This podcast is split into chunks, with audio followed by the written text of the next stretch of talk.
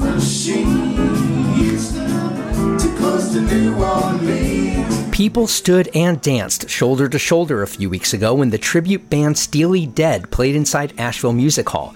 Evenings like this are playing out all over the region with the reemergence of live music, outdoors and indoors, amid evolving COVID 19 restrictions. Venues have adopted their own safety protocols on top of local requirements and those required by the artists, affecting audiences, backstage crew, and event staff. Still, behind the scenes, venue managers are sweating it out our biggest lesson learned here is being mask police with 2,000 people in a big open crowd is really, really hard. Chris Corl of Harrah's Cherokee Center was among a half dozen venue managers and directors in a recent online town hall hosted by the Asheville Area Arts Council. Forum speakers reported a range of concerning realities. Among them, many touring artists are postponing or canceling appearances. About a quarter of people who purchased tickets in advance are asking for refunds, and another 25 to 30 percent simply aren't showing up, further cutting into food and drink sales. Scheduling wise, we're canceling more than we're adding at the moment. We lost three international acts because they couldn't get here for this year that I'll push to 2022.